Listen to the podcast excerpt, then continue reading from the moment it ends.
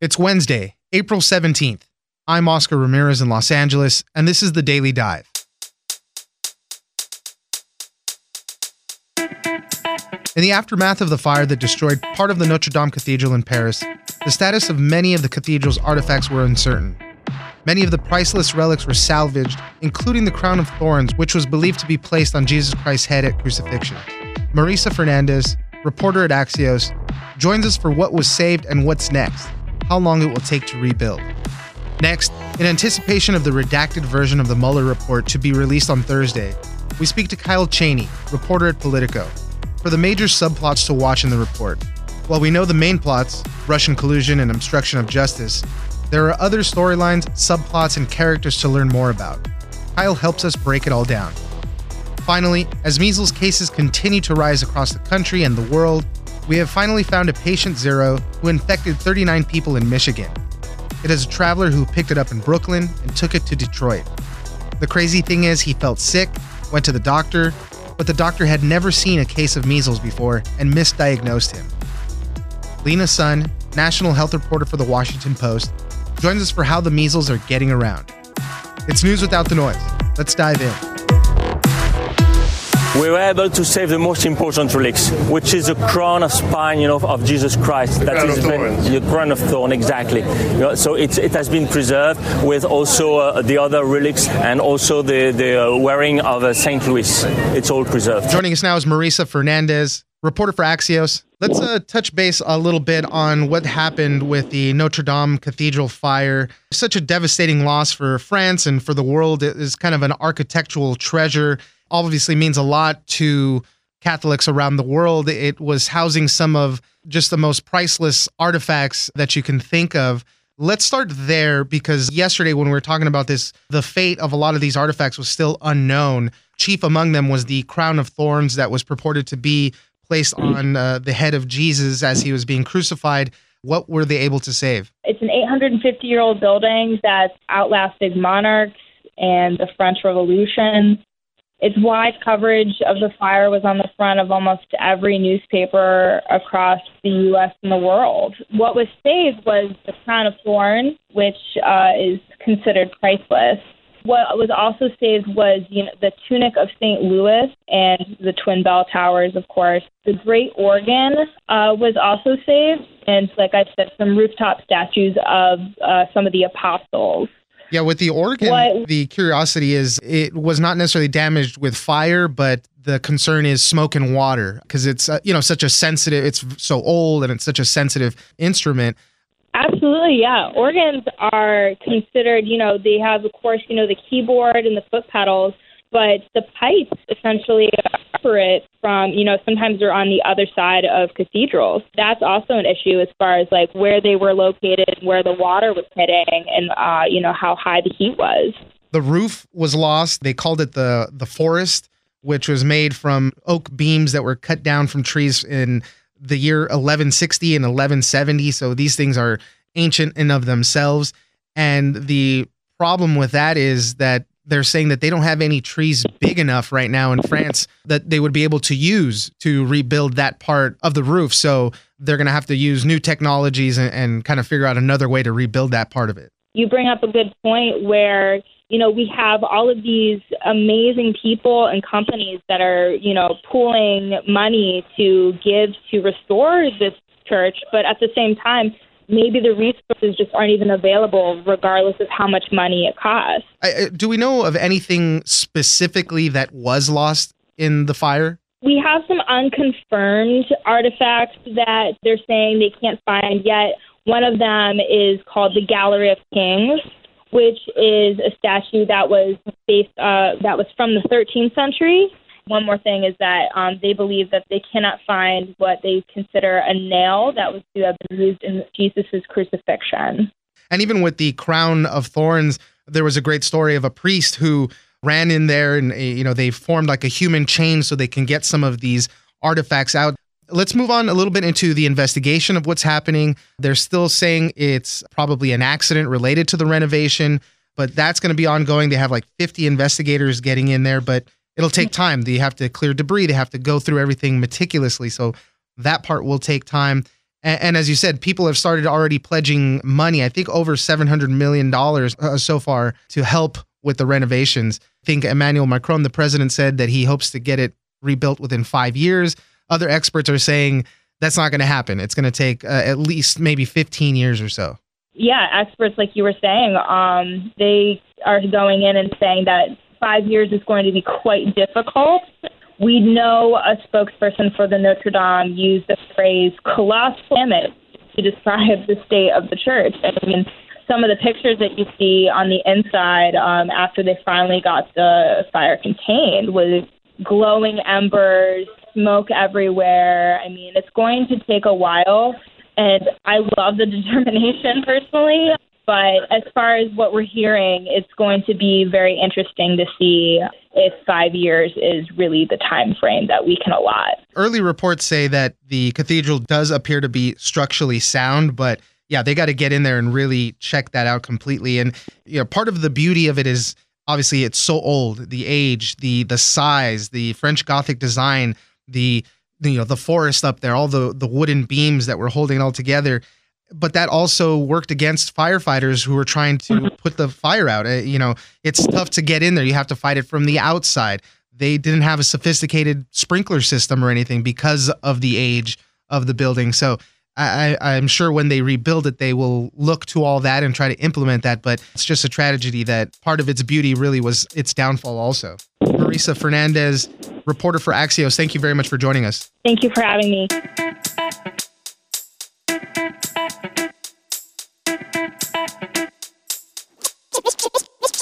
It should never happen to a president again. You're just lucky I happen to be the president because a lot of other presidents would have reacted much differently than I reacted. You're very lucky I was the president during this scam, during the Russian hoax, as I call it. Joining us now is Kyle Cheney, congressional reporter for Politico.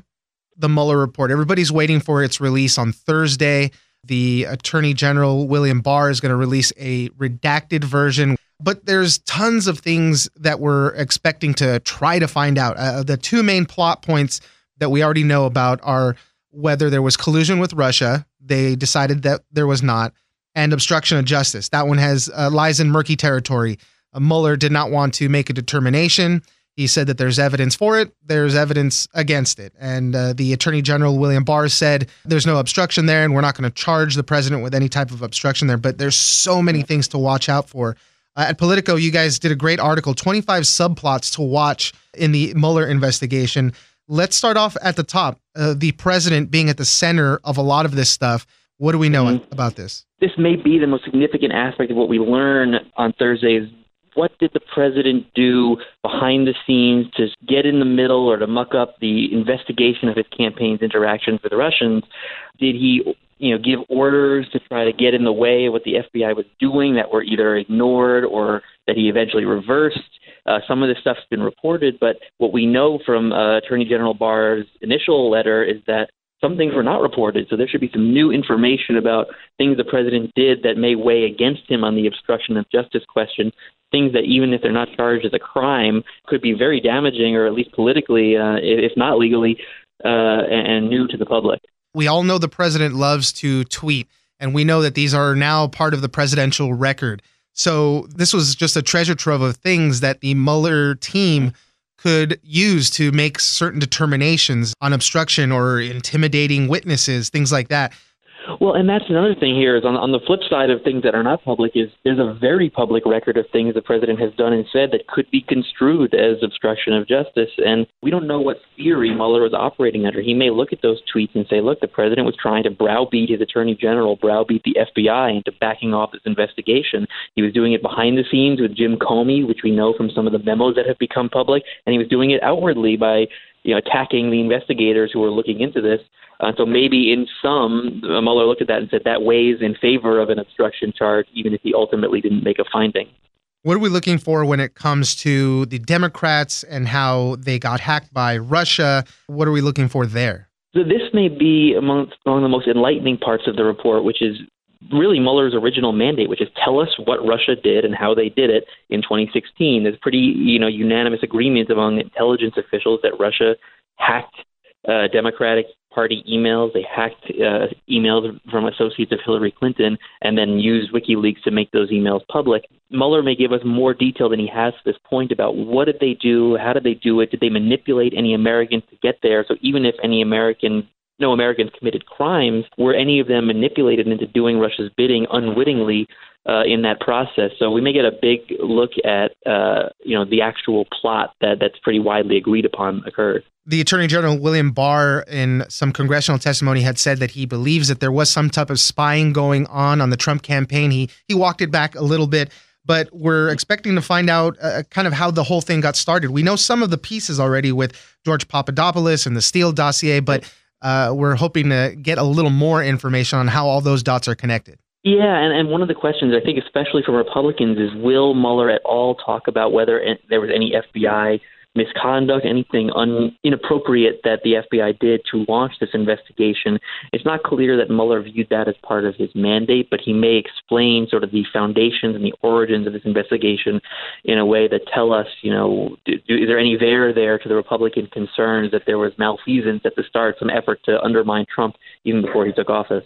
Once the report comes out, it's uh, be turned over to the spin machine. You know how how can you spin it to fit uh, your narrative? You know, Democrats obviously uh, still mm-hmm. want to nail the president, the White House wanting to just claim complete exoneration for the whole thing. And, and as the report has basically con- concluded already, there was no collusion, but there's a lot of different examples of interactions that people within the Trump campaign had contact with Russians. So that's going to be interesting to see how all of that, uh, you know, what comes out from there as well. That's one of the uh, sort of underlying things here that could be fascinating and potentially damaging to a lot of people is were people manipulated by Russians? Were they unwitting assets of Russia, uh, which doesn't necessarily amount to a crime? There was no criminal collusion, but there could be things that, that were extre- extremely inappropriate, extremely politically sensitive and damaging, and to the extent that they're not redacted or removed from this version of the report, report could show a lot of potentially negative light on how the Trump campaign conducted itself, even if it didn't amount to a crime. Donald Trump Jr. comes to mind in this one, the uh, famous Trump Tower meeting mm-hmm. when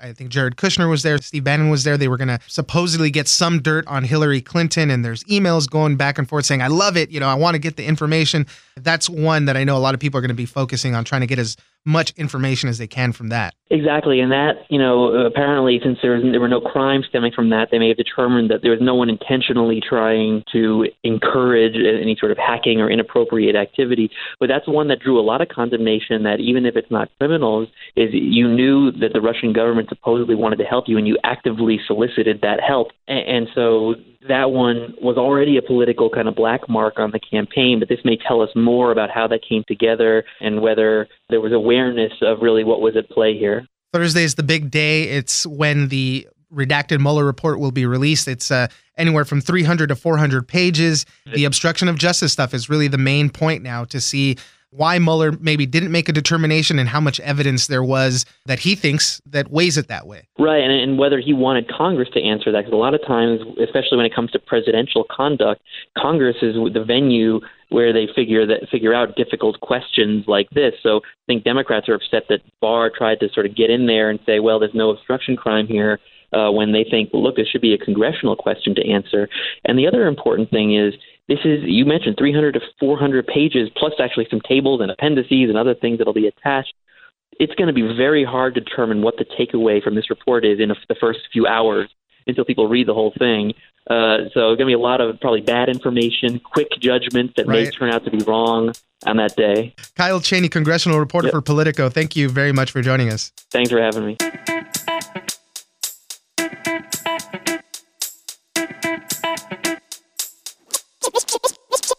On his way, he felt sick and saw a doctor, but the doctor had never seen measles before.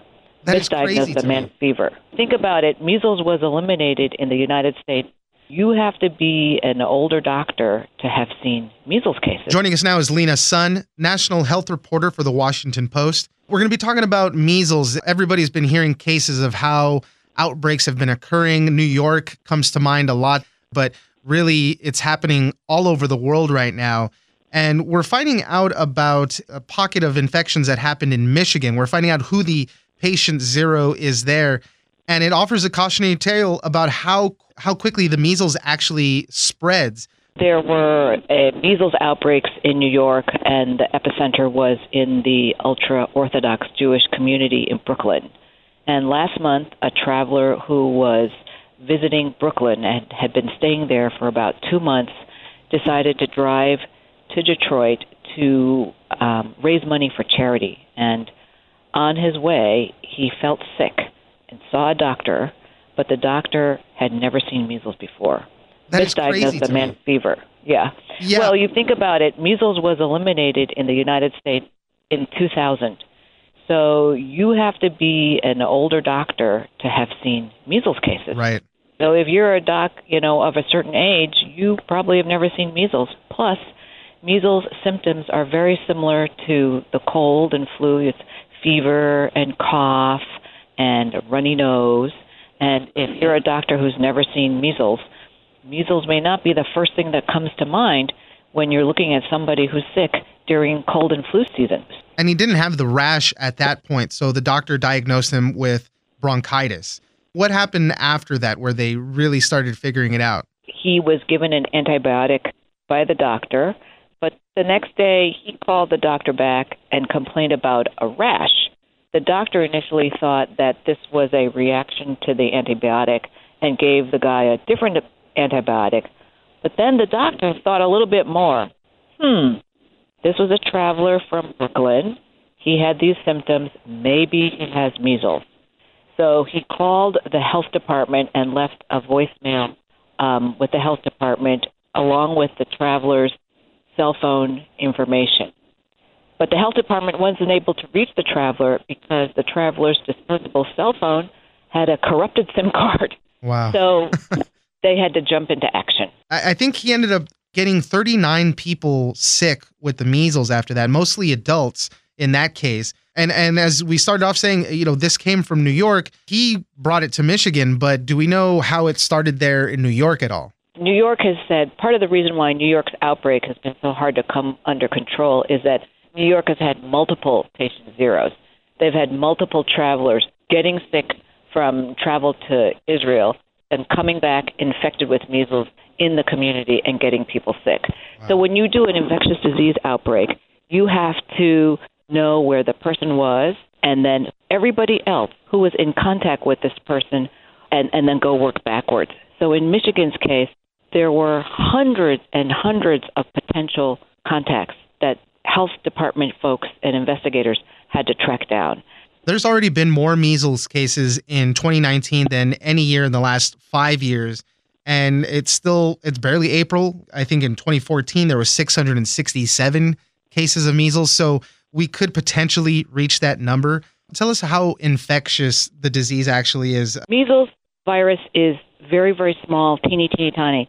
So those droplets hang in the air. That's why it's so infectious. You can get it through breathing the air after somebody has sneezed or coughed, or if after measles virus has been on a contaminated surface. So if I have measles and I walk into this drugstore, and then you come in after me and you have not been vaccinated, up to two hours after you know I've left, there is a 90% chance that you will get sick.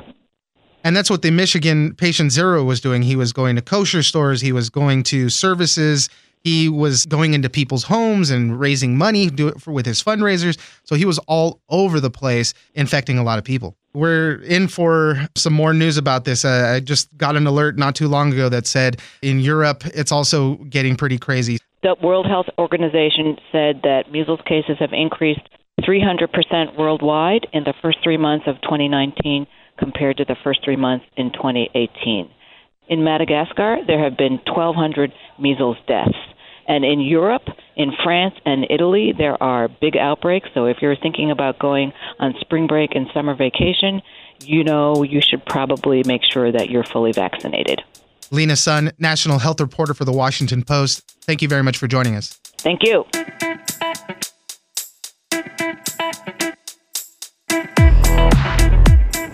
That's it for today. Join us on social media at Daily Dive Pod on Twitter and Daily Dive Podcast on Facebook.